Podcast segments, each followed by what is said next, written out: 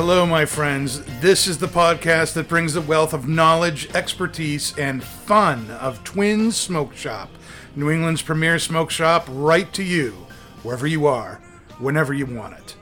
And that's not just blowing smoke. You can find us at our website, notjustblowingsmoke.com, and be sure to follow us on Facebook, Twitter, and Instagram at Not Just Blowing Smoke.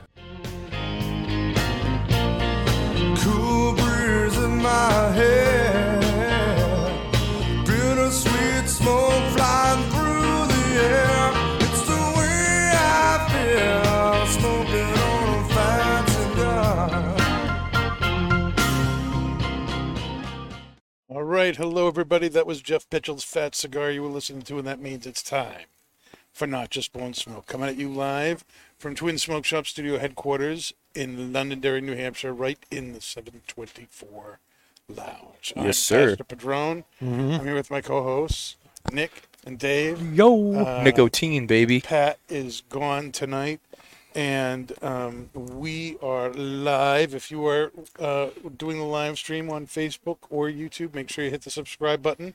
If you're listening after the fact on Pandora, Spotify, iTunes, Google, wherever you can find a podcast, there we are.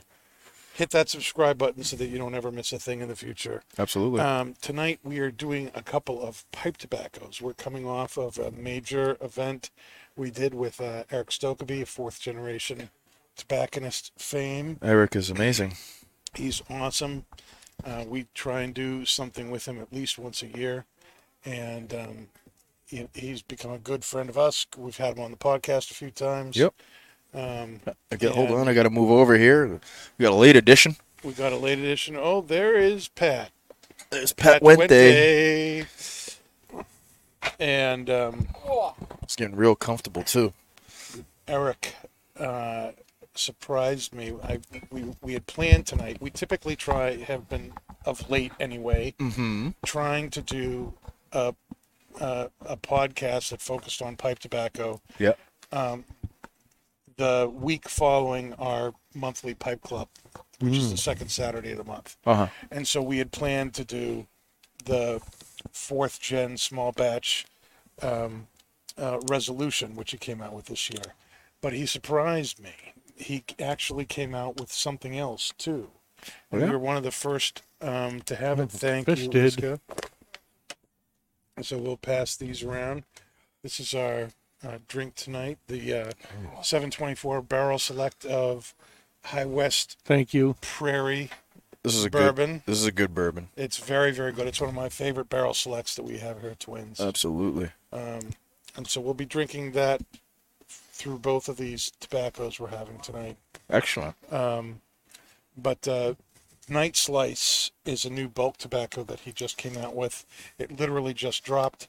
And, uh, you know, we'd be one of the first podcasts, I think, to give it a try. So I wanted to jump on that too. Oh yeah. So we have two pipe tobaccos tonight uh, that we'll be talking about. We'll talk a little bit about the, the show and how it went and everything, but we're going to talk about all sorts of things tonight. And we are starting out with uh, his small batch. Every year for the past several years, he has come out, and he being Erik Stokkebye, Yes. has come out with a small batch that he does with a different uh, blending company each year. And um, this year, uh, he chose to work with uh, Cornell and Diehl and Jeremy Reeves.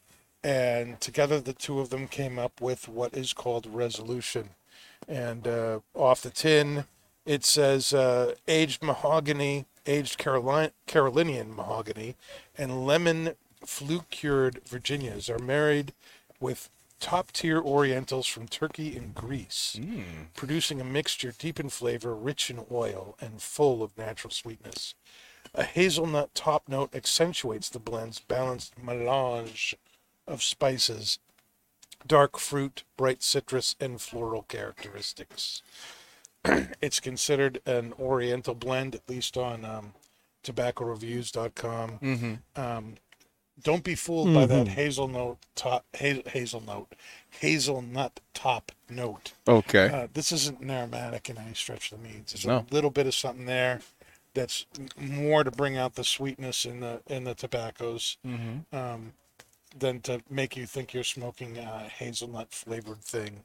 Um, it's a flake, and um, uh, the reception for this has been very good. He told me that there's thoughts of actually bringing this into the permanent fold of his tobaccos in some way. Yeah. Um, I mean, it's what? It's special edition right now, right? Yeah, it's a special edition. It's a released so- limited edition. yep. So once it's gone, it's gone. Right. and unless he decides to bring it back.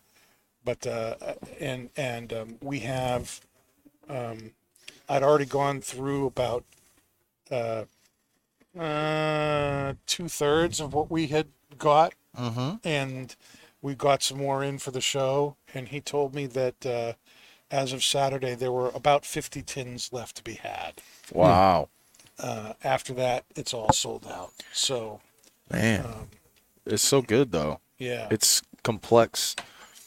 I mean, the complexity really kind of you really got to focus on the flavors because it's just it's so quick. Mhm. You get a lot at once, and it's it's really nice, smooth. Mm. Obviously, you got a little spice. You definitely get the floral notes in the back end. Uh, a little bit of the sweetness up front, but it's extremely subtle. Yeah. Yep. And while I get that sweetness, and every once in a while I get something that I go, oh, hazelnut. Yeah. That's not a predominant flavor that I Mm-mm. pick up from this. Would you agree, Dave? Mm, nope. Yep. So, um, Man, a few words. oh my goodness. So, like I said, we just had Erik Stokkebye over on uh, Saturday, and um, we did some. We decided to do something different. We we decided to have the entire event out on our deck off the 724 lounge. The weather was perfect, low to mid 70s. Yeah. You know, kind of you know partly cloudy, but not you know more sun than clouds Yeah. and there was a little breeze. Now I had there two things that I did not anticipate as we were getting ready to do that, and the first is that you know with with pipes you're using soft flame You are. to light them, It's extremely hard and so to use a to- soft flame to, outside. do that, you know, out outside of everything, you know, when with even with the light breeze that we had, uh, there was a little bit of a challenge for for some people to do that. yeah. So people would come come into the bar, light their pipe, and then walk back outside. So I mean, people dealt with it. They had a great time. yeah. But um, I also had completely just spaced on the fact that that meant I would be out in the sun for eight hours. Ah. yeah, I Yeah. saw you got a little red on your neck there. I have a I have more than a little red, on my neck. and so you know I I got I got pretty burned. Really? It wasn't I even got- that hot out either. It No. was like, I mean, 75, that's good. But I yeah, mean, it, it was the weather was perfect and It was. everything, but I got home that night and it was just like it was it was it wasn't as bad as it could be. I've been burned a lot worse. you look like a, a rock lobster. Uh, yeah, and, and I'm one of these guys. You know, I burn, and then after a day or two, I'll peel, Mm-hmm. and then underneath, I'm going to be just as white as when I started. Is there's like no upside to There you go. the sun for me. You know, just you know, my wife she tans great. My girls they tan great. Me, I'm like the the great white whale. It's You're the black I'm sheep either- of the I family. either- I either turn into the red Hulk for several days, and then I transform back into the the, the great white hope. The the pastor comes back. Yep. The Holy Ghost comes back out. You know, The whatever. Holy Ghost. So, Oh, boy. so you know, we're two days out. I'm feeling a little bit better. I'm still like stingy. The back of my neck is, you know, got the worst of it. mm-hmm. Um, but good grief, I just I I wasn't thinking. It's it's only, you know, you know the middle of May, and I just wasn't thinking about sunscreen. Yeah, but when you're on that deck, whether you are in, s- you can be as low as 60 degrees, 65 degrees on that deck. I mean, Mhm. because of the, the color of that deck, I mean, it feels like it's 90 sometimes. That deck, it just attracts heat like crazy. One time I was out there, I was cleaning the deck in the morning, and it was probably 55, maybe 60 degrees out there. And I mean, I was sweating. I had to take off my sweater. And then getting off the deck, I felt I was Take like, "Oh my my sweater." I had to take off my sweater. I was like, my God, this is crazy. I thought it was like 75 out there, but then you look at you, you know, you look at your phone or your watch or your, the thermometer on the side of the on the side of the building, and you're like, wow, mm-hmm. this is crazy. Mm-hmm. But I mean, great color choice by Kurt when uh, for choosing on that deck. I mean, but on the other note, when it's 90 out there, it's hard to stay out there. Mm-hmm. I mean, oh my God, it's like 120. Oh, you need a couple mojitos just to, uh, just to, just to numb yourself so you're not getting burnt all day. Have you guys ever had that sneak up on you like that? Like you're outside, you're not thinking, and then you come inside and you realize, I just toasted myself. Well, I- I've done that in Puerto Rico. Let's go to the beach times. and then and then you forget. I've done that in Puerto Rico a few lotion? times. I did a one horror show of a, of a situation, and uh, I, it was me and my wife. We uh, were on the beach in Puerto Rico, and we were, you know, we were drinking. We got a little tired. We were staying up all night, and we got a little tired, and we didn't think it was too big of a deal to take a nap on the beach. And that nap turned into about an hour and a half of sleep time Ooh. and I was hurting, my friend. oh my god. I usually I never really Falling asleep on the beach is so freaking dangerous. well, especially in Puerto Rico, the mm-hmm. the sun down there is relentless. My father-in-law has to wear long sleeve shirts and a hat when he's walking around there because it's just you get fried. Mm. Even if you're in the water. I mean, the water magnifies the the Yeah. sun a hundred times, and it's like forget about just yeah, you're staying cool, but at the same time you're getting roasted. And oh my god, I mean, like that's the one and only mistake that I've ever made. I fell asleep on the beach, and uh, we woke up. I couldn't sleep on my back for probably six days, six or seven days. Wow. Yeah, I was. My wife was in pain. I was rubbing aloe on her all day, all night, which wasn't bad for me. But I mean, um, but for me, oh my god, it was it was so bad. I mean, I, I was it was something that I probably I'll never do again. Yeah. I I underestimated that all day. Has that ever happened to you, Dave? yeah, I've I've been burnt. Yeah, but Again, a have man you, of few have words. you not been prepared for it? Like I was outside, you know, and I didn't think I didn't think about the sun, or it was overcast, or something. That's another thing. People go outside, it's overcast, and they're like, ah, I don't need sunscreen today. It's Ultraviolet light doesn't care about the clouds. You, know, you can Yeah. you can tan on a si- on a cloudy day. That's perfectly perfectly fine. Mhm. You can. That is a possibility. So I'm what I'm getting You can fro- tan in the cold. what I'm getting from the the lack of Winter. specifics about anything is that anytime that that's happened to you has just been fried out of your brain. I mean, I've gone to the beach before and forgotten sun lotion. You know, I've done that. I've been out all day and you know working on my car Mm-hmm. and just doing that, and then you're like, crap. Now I got a sunburn on the back of my neck. Now See, you're that's what I'm talking Yeah. about. You're doing something. You're not thinking, I need sunscreen. Mm. I'm thinking, this is, you know, a pipe event in May. I don't need I, sunscreen. Never entered my mind, Mm. and apparently it was one of those things. Maybe I should have even had for other people. Mm-hmm. You know, But it's okay. yeah, The event went well. Did Yes. it not? it did. It went very well. Mr. Stokkebye was happy. Stokkebye was happy, and he told me it was the first outdoor pipe show he'd ever done in his life. Really? Yeah. Yay, first. Never awesome. been he'd never seen or heard of it being done before. Well, And I'm like, oh, I, I guess we did another first without even trying. I mean, That's it was it. like, you know, but uh, it was the first event where all of the, you know, purchasing of everything happened out on the deck. Nothing happened down in the retail section, and that part went very smooth yeah, as well. very nice. But good grief. so it was a, it was a good time. But next year, I've I've got already got some things on the list of things that I can't forget about. You know, I'd like to say Mhm. I came in uh, yesterday when I worked yesterday, and I saw the pipes, the remaining pipes that we that didn't sell, on the table uh, downstairs in retail. Uh, Mr. Stokkebye, does incredible designs on his pipes. His pipes, and don't get me wrong, I mean all the other pipes that are out there. I mean I'm smoking my Peterson now, which I absolutely love. I have a few, uh, quite a few Savinellis, which I love those.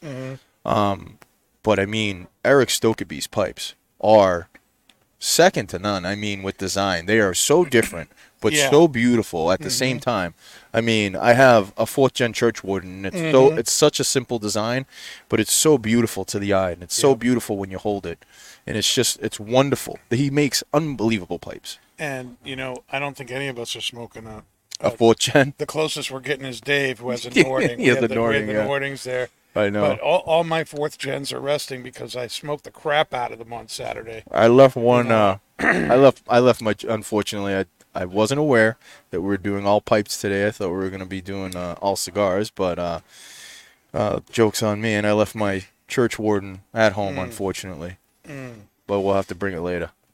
We can do that. Yeah, We can do that. But he does make great pipes. he does. Oh my Yeah. God. Um, now, Pat, you had a very different experience. You were gone and at a at the police week convention down in DC. All right. Yeah. What's what was up with that? Um, yeah, that's why I don't have a pipe today because I didn't bring one on the plane. So I, I came literally right from the airport. He came unprepared. Yeah, unprepared. Well, he came right from the plane. Yes. so I'm just busting him. That Yeah, means so- you have to go downstairs and buy a pipe. That's right. I've, Yep, I, I've done good. that. Yeah, I feel I feel like you only have one spare life, and I already took it. So, um, so yeah, uh, Police Week really is uh the leak reading uh leading The up to what? leak. yes, I, I'm There's so any sorry. leaks? The week leading up to the actual week for Police Week is like a lot of the events they put on. So, you know, we, we go down every year, and it's it's a weekend thing. So, you know, I go with the um the NHPA. So, you know, they, they send some officers down there. A lot of uh, the MPPA sends Manchester officers over there. So, but yeah, just over the like, over the country, like police will go to DC that week to kind of, you know, acknowledge the fallen officers that have been on the police memorial, and then the ones obviously get read off that are being added to that wall this Right. year. Which this year, my dad can correct me. I believe there was 536 names. hmm Uh, 533. 556. So there was 556 officers that were killed in the line of duty that were being Oh. put on the wall from this year. That's too I think many. a, a lot of names, not a lot, but like you know, a, a good portion of them were people from 9/11. Because again, like if you, sometimes it takes time for you to kind of get the, you know, the the causation of as to why someone passed away. And I, I guess a lot of officers who were part of 9/11 um, Yeah. had passed away recently from some form of cancer. yeah, And um, all the respiratory I uh, problems. we had two names put on from Manchester this year, which I wish I had the I, I memorized my dad's um, information on those, but one of them was from um, what 1918, and he was actually the first mobilized um, officer, I think, in the country, right? So he was in Manchester or the country. I thought I read country. So in Manchester, so he was the first officer on, on a horse. But more basically, what we do is, you go you know, like we do like the union, we have a you know a dinner of like the membership that go, and then the officers that are elected to go. Okay. The next day is the candlelight vigil, so you go to the um that courtyard behind the the um the capitol, and they read off every single name being put on the wall from state, and then everyone gets a candle, obviously, and one person on the stage will have one flame, and they light one candle, and then that that person passes their candle, so like the flame ends up going from the stage, and it spreads all the way to the back, and there's hundreds and hundreds of people. I would say thousands of people go to that. Um, and then the next day we do a um, we'll go to the police memorial, and then we put little New Hampshire um, pins next to the names of the officers. I believe there's 43 um, New Hampshire officers on the wall.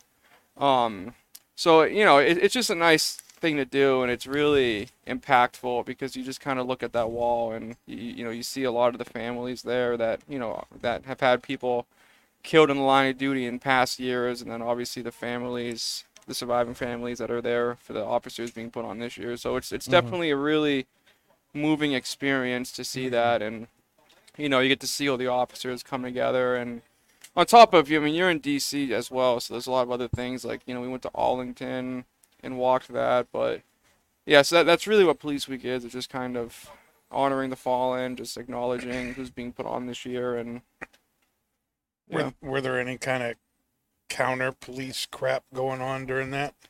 Shockingly, no. My dad and I were talking about that. Um, you know, I'm sure. I I didn't get to go a couple of years ago because of COVID and everything, but I'm sure there's times you have that. But it seems. I I'm think a, a to- lot of people. I I think the media kind of sway. A, a lot of people, I believe, are pro police. You know, I Mm-hmm. think when when people who shouldn't be police officers do something wrong, I think people kind of come out and they'll, you know, voice their opinion. But I, I think the majority of people, are, you know, not looking at what the media says, but I, I- most people I think are pro police, and I, I saw no protesting there, and it was, it was it was a good time. I think uh, the, the police are very respected when I went this year. So um, and the other two years I've went, they've also been very respected. So Awesome. That's cool. Hell yeah. Um, have either of you tried the um, um, American Prairie with the pipe tobacco? I think it goes really well together. I think it does. It bring, brings out more of a spice note in there with the tobacco. A little bit more earth. Um, getting a little bit more floral on it. The sweetness is definitely uh, played a back note. Is definitely in the in the. It's there, but it's definitely in the background. It's kind of lingering a little bit. Maybe I'm mm, a little bit on the finish, but I mean, when you I was smoking this a little earlier today in the morning, and the sweet note was really present Mm-hmm. with the prairie. It's not. It's Yeah. it's there, but it's not there. You know what I mean? Mhm. It's It's dude, yeah. yes, it's very much. But um, I don't know. I don't. I, I think. I think for me, I think the whiskey or the bourbon. I think the I think the bourbon is is kind of hiding some of the interesting complexities that this tobacco has. That for me, when I was smoking it earlier, it was it was complex. You can it was very present that you can pick out each of the tasting notes, the sweetness, the floral, the woody, the e- everything. A little bit of spice on the back end. This one's now with the with the prairie. It's spice forward. It's kind of drying out my mouth a little bit. It's kind of playing it's playing games with me, Danny, and I don't like it. I don't like it. I it's I'm not liking it. Mm-hmm. I'm not liking the pairing. I'm sorry. What do you think, Dave? I actually like the pairing um, because it, it, is subduing the sweetness of the tobacco, like Nick said, but I'm actually not a big fan of the sweetness of the tobacco. Like, I like the spice a lot more. To me, the, the tobacco taste, I don't know why, but I keep getting a like, it tastes like black licorice to me, and I hate black licorice. You know, that's all I can think about is like black licorice with nuts. And it's just, Black licorice with nuts. yeah, with like hazelnuts. And I'm just, uh, you know, not a fan. Hmm. Not a fan. So I am, uh, but with the drink, it's like the Orientals come forward, the spices come forward, and I'm like, oh, okay, I can get down with this. With the drink, the pairing is wonderful. I actually like the tobacco, Yep. uh, and, it- and it kind of saved it for me. okay. Yeah. All right. So one side and the other here Mm-hmm. with this whole thing. Now, ironically, next week we have another event out on the deck. What is it, Danny? We have the um, HVC Pancake Brunch with Rainier Lorenzo, who is the owner, founder, president of uh, HVC Cigars, and uh, that's Saturday the twentieth at eleven o'clock. That event's pretty much sold out. It is It's- hundred it's- percent sold it's out. Sold out. So Awesome. there's you know and I'm I knew it was gonna I told you it was gonna so if you didn't get your tickets tough you should have you should have listened to me You know what else is open though? That anybody that's listening or watching can uh, can go for is the Your Rocky hot event. tub? Well, no, I don't have a hot tub. Oh, no, no, okay. I, don't, I don't have a hot tub. I have. I'm helping my father. I'm yeah. I'm helping my father-in-law build a huge chicken coop. I mean, the thing has. how many chicken coops Chicken you, coop is your family gonna build I'm hoping this is the last one. I mean, we the first one it was me. The Playboy Mansion. me, my, it, it would be definitely the Playboy Mansion of chicken coops. I mean, some of the chicken coops that I've that my wife had me watch, that I mean, they're upwards You- of you a hundred get to thousand watch dollars. chicken coops hmm. Well, there's a there's a there's a YouTube channel, there's a hmm. YouTube channel for Chicken chicken, coops a hundred percent, and this Chicken guy, I What mean, the they're heck? amazing. What the they're amazing chicken coops, and they're like they're expensive. I mean, they're like you might as well build the house because they're just that expensive. But they, you know, the ones online, they're just they got everything. So my father-in-law always loves a challenge, Uh-huh. and he's like, I can do this. So my wife's like, you're gonna no. do this. So we're gonna. We've been doing it. So Why I mean, is it that when she tells her dad she can do it, what she No, means you- is you're going to gonna do, it. with Nick. yeah, we're gonna do it. We're gonna do it together. What? Yeah, I mean- mean, she actually going to be out there building the coop. I don't see that at all. I She see usually- her sitting, sipping tea, or gin and tonic, or rum and tonic, or something, and making you work. That's what I see. So she's usually the foreman. So Mm-hmm. She's usually so she's I would usually Not Yeah. that way, that way. So right. she's usually An inch to the directing. left, Nick. An Yep. inch to the left. Yeah, she has. You know, she has. she- Tied on the wire first. you know, she she usually directs us on how you know what things should look like and Mm-hmm. and everything and what the chickens are going to like and maybe they're not going to like or maybe you know some ideas that she can throw into the mix like you know hey you know How where well does she know what chickens like and don't like? well we've owned chickens for the last five six years so Mm-hmm. All right. she's done extensive research on what chicken she definitely could be a chicken whisperer but um oh she's she's definitely in the know i mean she's i mean between pinterest and facebook and youtube and internet access i mean she's practically an expert at this point. So, just how extravagant Oh, is chicken coop going to be? well i'll tell you right now I'll tell you exactly what it is. So, oh, God, I don't know the measurements. Oh, so the the the the floor plan is like twenty by thirty. Jesus. And then right now they erected the walls. The walls are ten feet high without the pitch. So everything with the pitch is probably going to reach maybe fifteen feet, Jeez. something like that. I It a mean, like chicken you can fit you can fit a family of four in this coop by the time my father-in-law's done building it like i mean and and i love my father-in-law. I mean he i mean when it needs to be done he over engineers everything. I mean it's absolutely crazy. I mean you're gonna be able to to jump in there and in a case of a storm or something. I, I mean it, it's gonna be unbelievable. I mean it's, it's got windows it's got a door it's got everything. I mean it's probably gonna have a bathroom in it. We're probably gonna have to run water to this thing later on. But um, yeah, I mean, it, this thing is just huge. It's it's a hundred times bigger than what we built before. So it's, it's crazy Hey, Nick, why, why did the chicken cross the road? to get into the coop that my father-in-law built. I'll tell you that. I would cross the road for that. I mean, they're not gonna want to come out of there. That's how good it's gonna be. It's crazy. So, how many local yokels are you going to have in this uh, chicken coop? As of right now, we're gonna be having we're gonna have 34. But 34 chickens? Yeah, that's not that much. That's not Yeah, that okay. much. No, that's not. I mean, my wife. I mean, about two Dude, weeks that's ago. like a full time job. uh, yeah, I mean, like we have right now that are outside because we have. So we have 11 outside. We have You have 30, in- inside chickens. 30 something inside. You have inside chickens? We do because you have to nurse them into adolescence so you can bring them outside because they can't survive without heat. So and lately the heat has been kind of kind of weird outside, especially at night. Drops to about f- 50, 40. 45. So you come home, you walk inside, mm-hmm. and you open the door, and there are the chickens. Yes. How do they survive with Zeus? Zeus doesn't do anything to them. Zeus, Zeus loves the chickens. tell people who Zeus is. Zeus is my 110 pound Rottweiler. He is a, And he's Zeus a teddy bear. don't eat the chickens. no, he does Why not. do I not believe that Zeus don't eat the chickens? So he doesn't eat the chickens, but also we tried him at one point to protect the chickens Mm-hmm. because we have hawks and we have coyotes, really big coyotes, and we have foxes and stuff like that. So one, because you have chickens. well, because we live in the woods. So I if mean, you start taking care of chickens, all Yeah. the predators in the earth start to come over to your house. eventually, yes.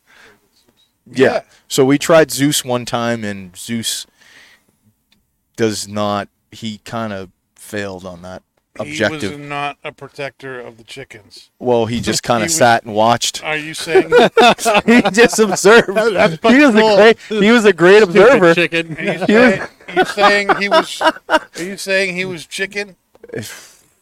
I don't know if he was chicken. He's a he's a pretty ferocious dog when it comes to it. But I mean, Hmm. you know, when the pedals to the metal, he's there, and I've seen him. Yeah, I've seen him in action, but Screw the chickens. I don't know if he watched Yep. watched it for amusement. But I mean, Yeah. good thing that I caught it and we, we handled the situation. There was a situation. But time that Mandy and I, when we used to live in Ipswich, we had some chickens, and like you said, like I said, I wasn't joking. When you have chickens, yeah, they come. everything everything comes, and and I remember a, a hawk coming down, and um, I can't remember what the actual name was, but they they call them chicken hawks because they come for chickens. Usually, it's usually it's the ones that are. A red tail or something. Yeah, I was gonna right? say. It's Usually, it's the red tails that It's red tail. that are circling my uh my god on a good summer day i mean a clear a Yep. clear sky there's usually four in the sky I heard. circling my property I it's heard crazy a huge whoosh one day, and I went outside and looked, and there was a red tail hawk, chicken, a chicken hawk, yep and it got one, and its wings were spread, and its wingspan had to be five or six feet across. well the ones they that were. yeah It was huge. Yep. And uh, I was I was amazed at how big this bird was. yeah And that uh, I'm like, well, you know, it's it, whatever you want, it's yours. It's yours now. And basically when yeah that bird took off, whoosh! I mean, it was it was amazing the sound it made when it took off. oh yeah It was that was crazy. oh you should have seen it when we had turkeys so, so we had so we had white-breasted turkeys You had what turkeys? we had white-breasted turkeys white-breasted. so white-breasted turkeys when you buy them they're meant for those are the thanksgiving turkeys All turkeys, uh, it's all white breast. It's all white meat. Well, that's what they're called. They're not. Not all of them are called white-breasted turkeys. They just they have white breast when you you know when you do your thing. You cut it open, but I mean these ones. So these are the ones that are all white. These are the ones that you would go to uh, a turkey farm to buy Thanksgiving dinner, right? Okay. So we had four of them, and I mean, the the hawk thought maybe it was a smaller one. When he came down, you can see. I saw it in the video. He thought twice. He thought twice, and the thing was bigger than him. But we had fifty pound turkeys though. Fifty pounds. Yeah, these things. So our the when we had the males, the males were fifty. When we weighed them, um, when we processed them, when we weighed them, they were fifty pounds. They were big. I mean, they were. I mean, they would eat everything in sight. It was it was a good time. What do you feed these things? Food. Uh, food, feeder, you know, feeder food. You can go to Tractor Supply. Most of the time, we'll go to Tractor Supply or we'll go to Dodge Grain. You feed them leftovers. Um, it depends. No, we, you you really shouldn't Chicken. Be, well, they'll Chicken- do that. Chickens, chickens will eat will anything. chickens chickens and turkeys will eat anything, including chickens and including eggs too. So if you leave the eggs, and what we found out too, if you leave the eggs out there for too long, they'll start eating the eggs, Mm. which you, they'll. I guess it's kind of healthy for them, but I mean, we're getting about dozen. We're getting I about made this. I think I'll eat it. yeah. they'll they right now we're right now with the chickens that are outside, they're producing about eight eggs a day. All of them together. Yeah, Not, not- each chicken. Well, yeah. Each chicken's not producing eight eggs a day. No, That'd that so would. I'm pretty sure that one of those chickens, if it was producing eight eggs a day, it'd probably die after a week. Yeah. That's all. That's crazy. But yeah, right now that we have outside, they're producing about eight. When we have everybody Mm. incorporated, sometime next year, um, they'll- we'll probably get about two dozen a day. We're estimating. Wow. Which That's is- going to save you like a thousand dollars a month. yeah, especially the eggs prices right now. Yeah. All right. So what's what's our? Are you okay? I'm perfect. Okay. What's our final thought here on the uh, resolution here? Well, my resolution is uh, tobacco's good. hmm I mean, it's made by it's made by Stokkebye. I mean, I've had a lot of his stuff, and I mean, it's very complex. Some of the stuff is Mhm. complex. Some of the stuff is just you know straightforward Virginia Perique. Um, but I mean, tobacco is really good. The drink on its own is really good. hmm Together, I wouldn't do it. Um, again, I think the bourbon is just hiding a lot of that complexity and that beautiful flavor that I had earlier. It's just, it's it's a no for me. Okay, Separately, yes. Together, I would I would have to pass on it. Mm. Dave. I'm not a big fan of the tobacco. I am a big fan of the drink. Together, the pairing is like actually making the pipe tobacco for me smokable. Um, but yeah, that's about it. Mm. Pat, what do you think? well, well, you're Undercrown Maduro. Oh well, I'll say the room note's good from the pipes before I lit up. Mm. But um, yeah, I'm smoking the Undercrown Maduro, so um, Pat's, Pat's So go. Thanks, Pat. hell yeah. Um, no, the, the, the High West it, it, it pairs really well with a really rich tobacco, which you know I kind of came in late, so I wasn't. I'm not too sure what you guys are smoking, but it's like I think like if you had like you know Dark Bird's Eye, you know I Mhm. think that would go really well with the High West. I Yeah. think it's more of like your fuller bodied. Darker, richer Maduro cigars that I found the High West pairs best with. Which, so from my experience in the Underground, really good pairing. You know, if Right. you're a Dre's wrapper, with and then you have like the uh, Copper and Kings brandy cast that we our the only barrel that does that that's aged in that barrel is our um 724 Lounge Select. So it, it's good. Like it's just you know, I, so that's probably why you guys are kind of like iffy with the drink. I think it's if it's more of a mild, like sweeter kind of um, tobacco. I don't think it goes that well with it. But if it's something that's just really dark and rich, I, I found that it goes very well with it.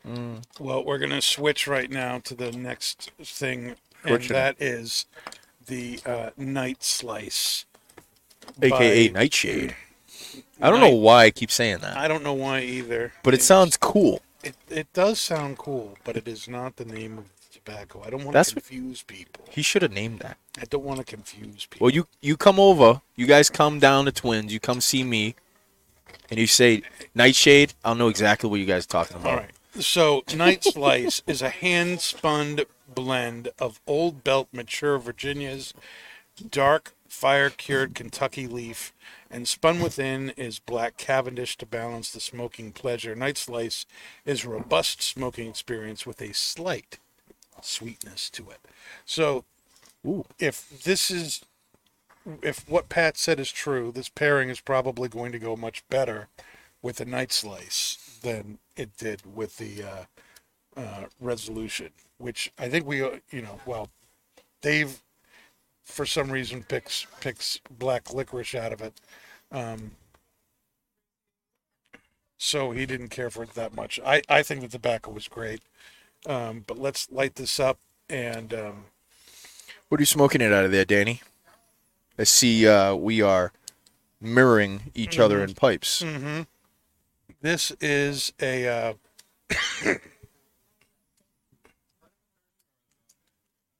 just let me catch my breath.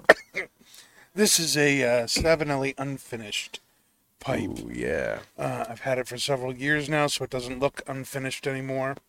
Um, with these unfinished pipes, uh, eventually the, the oils from the tobaccos, your hands, um, all kind of patina the pipe, and you turn into this. Um, it's one of my favorite pipes. I got this pipe I remember when you I got that pipe. I didn't want to have a real expensive pipe around the shop because, you know, it was going to get put down. It might get dropped. It, Mm-hmm. uh, it was probably going to get dinged. So I didn't want to have a real expensive pipe around the shop. But as it started to patina, and because it smoked so well, it became one of my favorite pipes. And I started leaving it at home because it was one of my favorite pipes. I didn't want it smoking all all the time because I wanted to be able to enjoy it. And um, uh, and you also have a 320. I do. I have the camo. Savinelli Yep. I camo have, 320. I have a camo 320, and I, I just love 320s. I have a few 320s. Um, I don't know why. Just having that short stem and having a big bowl, and I love big bowls, and I cannot lie. Um, I just love it. You could just throw a just a bunch of tobacco in there, and if I'm smoking, happen to smoke a, a ribbon cut, I mean, you can throw practically half the can in there. I mean, it's beautiful. It's just something that I just love about it. And Yep. It just the the hand feel just so it feels so natural in your hand. And I I don't have overly big hands, but I have you know above average hands, um, uh, hand size. So for me, it fits right in my hand, and I, I just love it. You're just used to holding something short and fat. That's true. That's very true. At least there's something that's above average. Exactly. Yeah. yeah. So, what kind of Dave? What kind of things are you picking up from the night slice? Is it the first time you're smoking this? Yep. Now it, it's funny because I I got two bags of this, thinking that for some reason that uh, it was a two pound bag that you were getting. It turned out to, that they were one pound bags. So by the time we made some bags for the show, and then had some for people to smoke, and then with what people bought, there wasn't enough left for me to send stuff right over to Hooksett. So I'm already having. I'm that's all that's left. I'm already I'm already having to order more stuff, and it's it's been 48 hours. So Yeah. this, people have really enjoyed this stuff. Um, but what? So what's your what's your first take on this? I'm having a hard time picking it, anything out because I, my mouth has been ghosted by that god awful black licorice stuff, whatever. Oh boy. There was no black licorice in it. There was no anise. There was no, no there was no nothing. Well, Jenny, we'll start with you. What do you What do you think of this? Because I've smoked this. I smoked this a couple days ago. I think I was on Friday, uh, right before the event.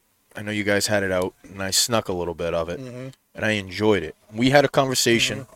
because one of my other favorite tobaccos that Mr. Stokkebye makes is the fourth gen Kentucky Fire Cured Rope Cut, Yeah, the Petey Kentucky. the Petey Kentucky, which is mm-hmm. a, one of One my one of his first small batches. Yep. I mean, it's absolutely mo- one of my favorites. You get so much flavor out of there. Um, and we were having a discussion a couple days ago saying that it might be something like that, maybe Yep. tweaked. Yep. What do you Yep. think? Do you still do you still hold steady on that? Do you think I- it's different I'm now that we're smoking it? I'm still it? holding steady. It it is. It is a very similar uh, blend, and it's a very, it's virtually the same kind of cut.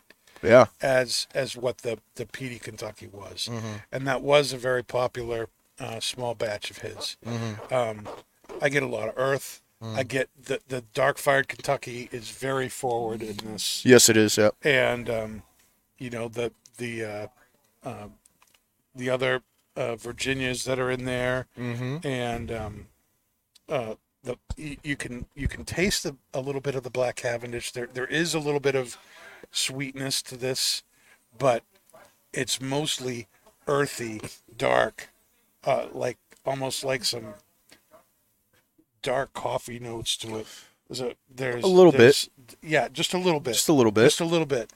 Um, but that smoky, you know, charred oak, earthy kind of Yep. flavors to it. That's what I'm picking up, and I, I like- I, I really enjoy it. I like all that, and then right at the end, you kind Mm-hmm. of get some subtle sweetness there, which is really pleasant. It really kind of brings everything full circle. Mm-hmm. It's complex. It's got the smoky aspect. You got the earth. You got some charriness to it, Mm-hmm. and then right after all that, you got a little bit of sweetness, kind of playing a, a, little tap dance note on your tongue there. I like it, and I'm very pleased with this uh, with this bourbon now. I Mm. think the bourbon is bringing out a little bit more, a little bit more characteristic uh, for the tobacco. Yeah.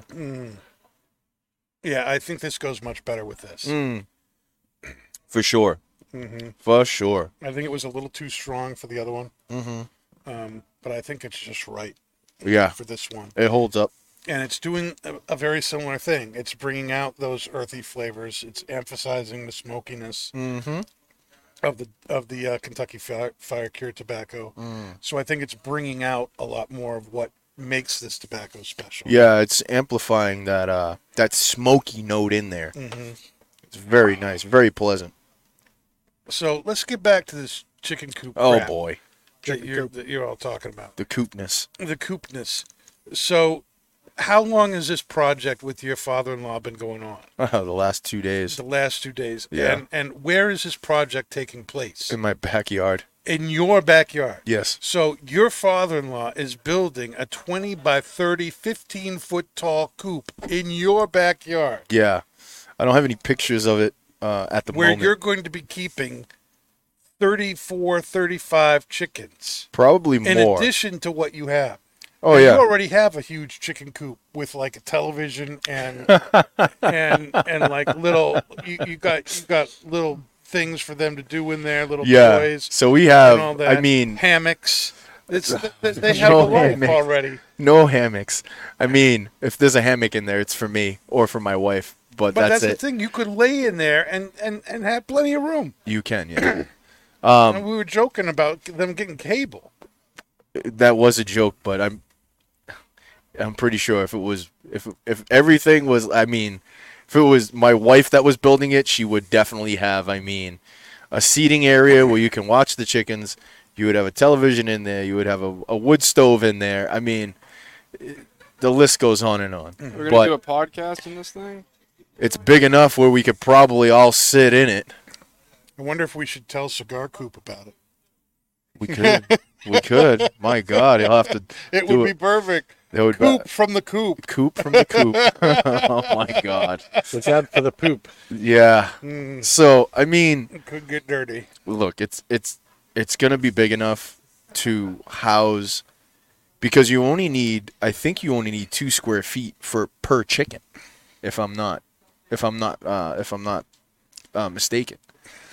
So with something that big, that structure that we're building, I mean, I'll show you guys after. I have a video of of us putting the walls up, but um, with something that big, I mean, probably by the end of the year, if not sooner, we'll probably have maybe 40, 50 chickens.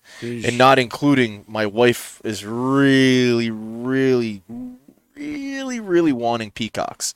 So, I mean, Peacocks. yeah, she wants peacocks. I mean, probably once a week she's sending me a post where people Can't you get to the? When does it get to the point where you just cry foul? probably when she wants cows. I mean, like we went to. So check it out on Saturday, right? We took a break and we went to um, her cousin's. Pat, you can smile. That was actually funny. That was That was a funny line. You can smile. There's a lot of smile, dad jokes. Pat. you can, your dad's right there. Yeah, he that's was true. smiling. You can smile. You can smile, Pat, even though you're smoking. a He's cigar. tired. Do, He do just I got off a plane. A, a Google search for chicken jokes on your laptop. No, you do not. So we went. We took a break on Saturday and we went to. Uh, he break. break we an egg. we took. Yeah, exactly. Uh, so we went. We we took a break and they had Oh man. they had a petting uh, with my wife's Gotta cousin's break a few eggs. my my wife's omelet, yeah. my wife's cousin's uh, twin sons had a had a birthday party, and I mean, like they Mm-hmm. had everything there. They had a bouncy house, they had a petting zoo. I mean, they had. And you supplied the chickens. I didn't supply any chickens. The, my chickens are not for renting off. They just stay at the house and they provide eggs. You want eggs? I can give you some eggs. But anyways, they had Are your chickens pets? or are they food? that is. Um, Do you name your chickens? My wife has named most of the chickens. So, like, you know, when you're eating some night, do you go, this tastes like Bob? No, no, no, no. We still get our chickens from from the store. we don't. We we haven't got that far. With the eggs, yes, we we grabbed the eggs. Mm-hmm. But anyways, we went to this birthday party and they had these goats there, and I'm like, oh my god. They had they up, had man. little goats. They had little baby goats, Mm-hmm. and I'm like, if my wife, because I went without my wife, and I was just me and my father-in-law, and I'm like, if my wife was here, there would be a couple goats missing. I guarantee it. I guarantee it because it's gonna be. What's probably gonna come first is the peacocks. We're definitely gonna more than likely get peacocks at some point in time. After that, it's probably gonna be goats, and then after that, it's probably gonna be alpacas Is it or even cows. legal to have peacocks? One hundred percent. I don't know. Is it, Uh, is it a Mr. Chamberlain? thing? Is it legal to have peacocks? Yeah, he doesn't have any idea. Peacocks, are they going to be like an emotional support animal or something? They probably for my wife, they probably will be, and you'll see her on the plane. Llamas? Yeah, well, the, my neighbor has six alpacas. I swear to God, he has six alpacas. So, is it alpacas I know about, but I mean, it- it- you don't n- see many people, even in the live free or die state of New Hampshire, that have peacocks. Well, if you go online, I mean, people got peacocks. I mean, my wife sends me something every week on. There's people Why don't that you get are something cool selling like them or giving- Wolverines or pangolins or Pangolins? What's a pangolin? What is pangolin? a pangolin? am I pronouncing it right? Pan Penguin? No. no. Pangolin. How are penguins gonna live up here? I don't know. That's what I'm. Th- I'm trying to think of what is what is a penguin? It's the only scaled mammal. Scaled mammal. That yeah, that lay, Armadillo? No, it's a pangolin. It looks it, it's like a plated freaking thing. A Cool. plated it looks friggin' like thing. a plated Yeah. thing. Yeah, pangolin. They're like a. It's basically like a. It's almost. They're they're, they're pretty much. They're pretty cool. They're like an armored mini Oh boy. lizard dragon thing. Yeah, pangolin. Pat, have you ever heard of a pangolin? What What is a pangolin? Are there laws against having pangolins? You're the lawyer. Ugh. What's the pangolin? statute? Pangolin. I, I don't even know what to say right now. I think you're thinking you're getting confused with your Batman comics Oh my lord. just because they're coming out with the Penguin TV show, and that only holds if the writer's strike doesn't actually, you know, Right. it in process. I know. See, Can you can you? What see is it that? called? that's the only It looks like an Pangolins. armadillo. It looks like an armadillo. It is not. It's obviously not named the armadillo, but it It definitely looks like, one. if an anteater and an armadillo like combine into one. Look at that. They had a baby. That's awesome. That's what it looks like. you should put that online so everybody can see what that looks like. So, anyways, Also, I have a funny. st- Whenever you're done, You I have a funny. You I have a funny story. experience from DC that so anyways, that that would be the order. Does this it have would be anything to do with chickens? probably. uh, I- I mean, in a way, yeah, consumption of chickens. The consumption of chickens. Go get it, Pat. Go get it, kid. I want to hear the story. Right. So we went. So day one of us going there, the uh, NHPA, you know, we do a dinner with you know people from New Hampshire that go, Mm-hmm. and I forget the name of the restaurant. It, it was a Brazilian steakhouse, um, in downtown DC, and I've never been to one of these places before. So I just made the. Usually we go to the District Chop House usually. Um, so I thought it was gonna be like I looked it up and it was a steakhouse and I'm like, all right, you know, like a you know ribeye is like a hundred bucks there. I'm like, it's gonna it's a high end steakhouse or whatever. So I'm like, cool. But I see this thing and I forget what it's called, but it's like seventy nine a person and it was just like it just listed a bunch of stuff under it, like different mm-hmm. food and everything. I'm like, the hell is that? So we end up going into this thing and we get ushered to this big area and there's people running around everywhere like servers and everything. I'm like, what the hell? So we sit down and this guy comes and you know really professional dude but I, I didn't really understand what he was saying he had a really thick accent so he's just kind of like Did he sound like a chicken? He just he was going quick he was like oh you go here you get food you know salad bars yeah. he's like all right so all i knew is you go to the salad bar to start and then you can all you can eat salad bar kind of thing Mm-hmm. and then he's like after that you get food da, da. and there's menus on the table so i'm like all right you get salad and then you order food cool so i get up and i go to the salad bar and there's just like and like I, I endless food. You know, like there was smoked salmon, there was like this caramelized bacon. It- It's just uh, anything you could think of was at the salad bar. Like I don't even know why you would order food at this point. So I load up this this big salad because I'm like, oh, I you know eat this thing. I have like a half hour or whatever till food. If it's you know it's high end place, I'm assuming so like the portions will come out accordingly. So I sit down with this big plate of salad and smoked salmon, all the stuff on it, you know, and then we have like these little discs on the table and I thought it was just like a little coaster. You know, it was like this like little it was like red and it says no thank you on it. I thought it was just like some kind of Yeah. branding for something. Ah, no, Uh, I know. That, that, that's There's a- do you there's a want reason. food or not. right. You Yeah, want so- the meat or not? So I, I use this thing on the coaster. So finally, like this this little bell goes off, and like this these you know the kitchen door swings open. Just these people wearing like um like kilts and everything, of like these big things of meat hanging off sticks and everything, and they have knives and shit. They're running out, and I'm like, what the hell is going on right now? And I'm like trying to find a menu on the table and everything, and the next thing I know, like this, like I just feel a presence to my right, and I look, and it was like this big this big guy in a kill with this big thing. and He's like, sausage? You want sausage? And I'm like, uh, uh, uh, yeah, yeah, yeah. He's like, he slams it down and just takes it. You want more? I'm like, uh, uh, sure. Yeah, I, I didn't know what to say. I, I didn't want to say no. I'm like, yeah, sure. So you so took then somebody guy- else's meat, uh, huh? No, no. So then that guy leaves, and next thing you know, to your left, you have a guy, prime rib. I'm like, oh, Yes. I'm like, sure. And they're like, and I'm like, what do I do? And the guy has a knife. He's like, you know, swinging this meat at me, hanging off this big thing. And I'm like, uh, Nice. he's like, tong, tong. And I You take want the- some of my meat? so there's like these Yeah. tongs you have to pick up and grab it, and they finish the cut and you put it on. And I'm like, what the hell is going on right now? So I start trying to eat, and these people keep coming and coming. So then finally I see that like that my thing was green. Like I, I saw like people Yeah. flip the thing to green, green. green means you And I'm want like, it.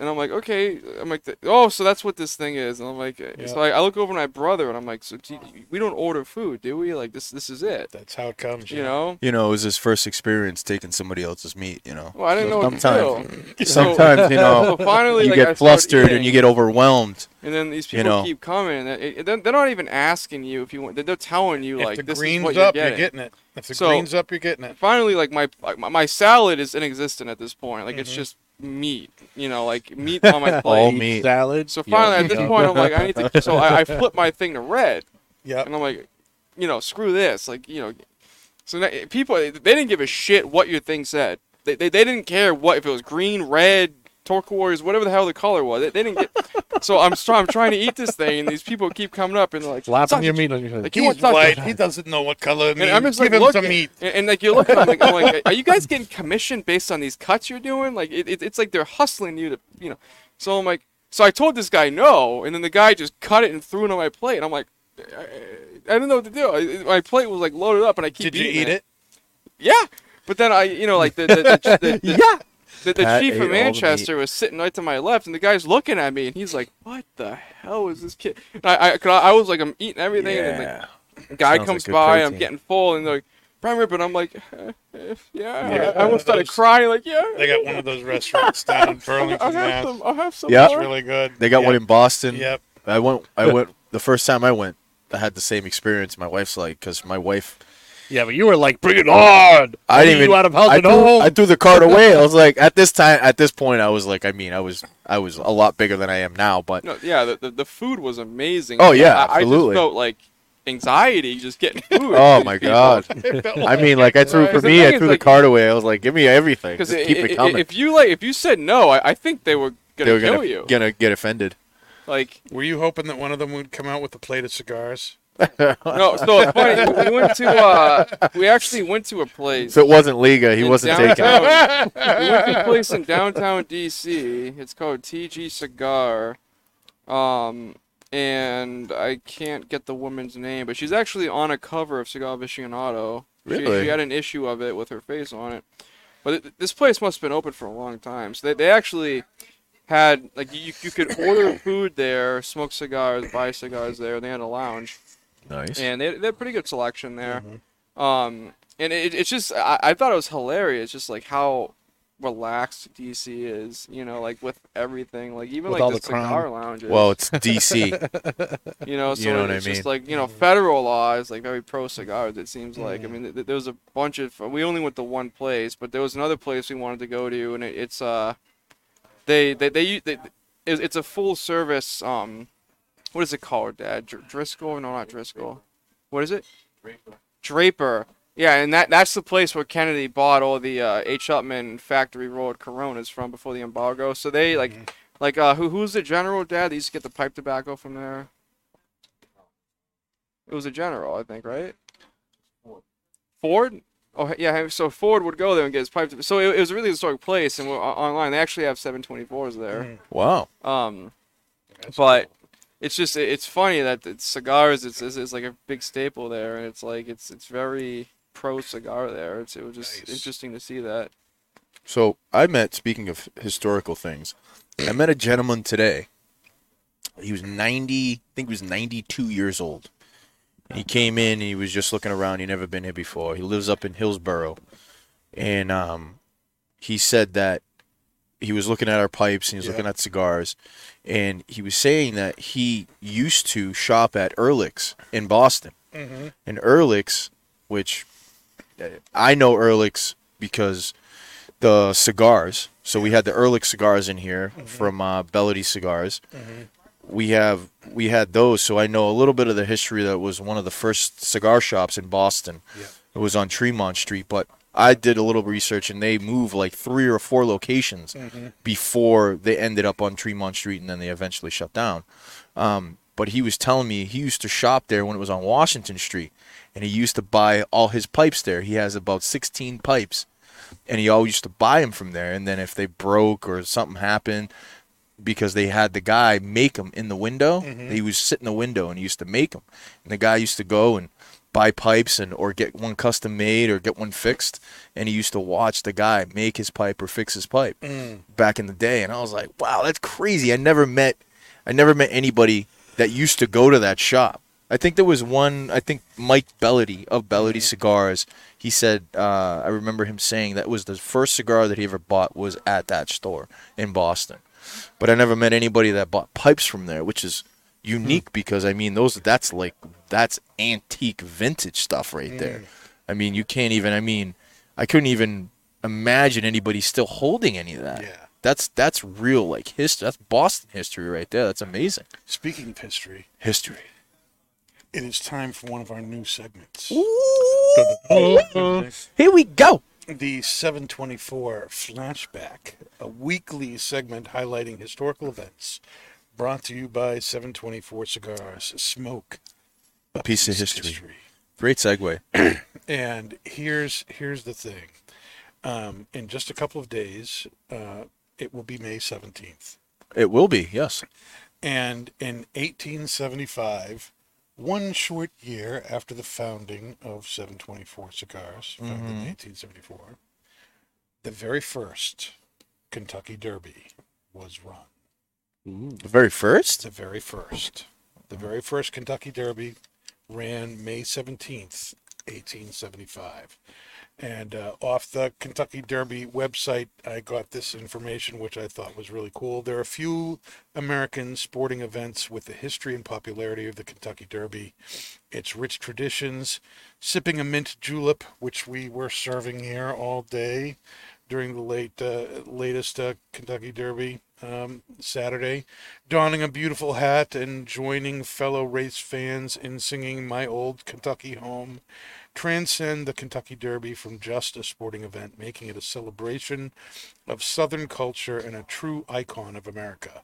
The Kentucky Derby is the longest running sporting event in the United States. Again, Wow. dating back to 1875. The race is often referred to as the Run for the Roses and has continuously produced the quote most exciting two minutes in sports. I remember the first time I watched the Kentucky Derby. You know, you're all day. People are you know spending hundreds of thousands of dollars to go in there. The hats, the dresses, the mint juleps, and everything. And then they run the race, and it was over in like two minutes. That's it. That's what we've been waiting for. Then the whole thing was for this two minute race. Yeah, but it's, it's, like so anticlimactic. It, and I've never, and again, I've I've only observed people watching it. I've mm-hmm. never sat and watched, but it's like it's the whole it's the whole entertainment value of it. I mean, Yeah. the dresses, the hats, the you know the drinks, that the, that whole the culture whole- around yeah, it yeah. has become the big thing. Yep. But it has been uninterrupted, even when coinciding with events like the Great Depression and World Wars One and Two. It Hmm. has happened every single year since 1875, that's cool. Even COVID? Even through COVID. Well, they had masks on the horses when they ran. You know what I mean? Like, come there on, go. Dave. That is that is the 724 flashback, Oh my a weekly segment highlighting historical events brought to you by 724 Cigars. Dun, dun, dun, A piece of history. Smoke it. That was really Absolutely cool. unequaled. Last last week you weren't here, Nick, but last No. week it was to the day was the day that the very first Coca-Cola was served in the United States Really? Where was it served? in Georgia. No surprise there. In Yep. Jorge, uh, Yep. Georgia. But um, I mean, it was to the day. really? That day was the founding of the first Coca-Cola was served. I wonder what kind of celebration Coca Cola does for that day. I mean, like, do they bring out the Coca Cola, like out of like Here, a, a, a old an old bring freezer? out, bring out the Crack-a-Cola. All right, that all had that all had cocaine in it. Now with fentanyl. Well, look, all right, they didn't have cocaine in it. They had coca leaves Mm-hmm. in it. They didn't have actual. I mean, like the actual drug is a very bad thing, and you shouldn't be doing that if you're No, no. No, you shouldn't be doing that. We don't condone that at all. at all, but Coca Cola. I mean, that's and from what my understanding is, um, they are the only company in the world that can import coca leaves to the United States. And again, I may be wrong, but that's I heard that on No, uh, I heard it on another podcast. That So- may or may not be true, but I believe it is true. I you're- believe it also is true that they are the only company allowed. And I guess they writ the they they the government writ the laws in such a way that they are the only company um, that would be able to import coca leaves um, to the United States. And again, this is this is what I heard on a podcast that I cannot confirm nor deny that allegation, but I believe that it is true. Pat, you're the fact checker. Is that true? You're the legal guy. I mean, legal that's- counsel for uh, It's kind of a, a weird random fact. I have to. I, I'll, I'll get back to you next week. We'll do, we'll do Alright. that for part two of the segment. Very good. Stay tuned, ladies and gentlemen, for part two. So, what's the final verdict here on uh, Night Slice and the uh, pairing here? Did you like the pairing better? I did, yeah. I mean, you get more as you continue down, and again, me and you have wider bowls than uh, than Dave does, so it may it may change the flavor a little bit. I mean, that, that when you're smoking uh, bigger diameters in the bowl versus something narrow, I mean, it's gonna change it a little bit. Just like cigars, when you're smoking a 60 ring gauge versus you know a 46 or a Lancero or something like that, the the flavors are gonna change. So with this in a bigger bowl, I think the subtleness, the smoky aspect of it really goes really well with the prairie. Um, it, I'm starting to get a little bit of the sweetness kind of coming down after uh, about halfway through the bowl, Yep. But I'm interested to change it to a smaller diameter, one of my other uh, pipes, to see how it changes. Is it is it going to be more sweet? Is it going to be more smoky? Is it going to be more spicy? I don't know. But Dave? good pairing. Um, I'm my my whole palate has been ruined by the first smoke. How But- dare you? Yeah. So How I'm not, dare I'm you. Not You You can't sure. recover. You can't recover your palate, I can't recover my palate right now. No, I'm just I, I can't get over that. that Novice. oh, the drink's great though. Of course it is. How do you know your palate's been ruined? I can yeah, How do but you I can taste it. How do you know? I can taste it. Then you should be able to taste this. Dave, you even know, Pat can taste this, and he's not even smoking it. Dave, check this out. Yeah. Take a sip of your stout, then do the pairing. Ah.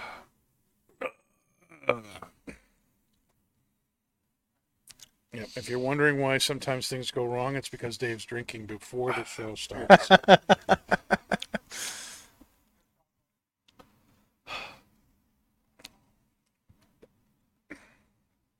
okay.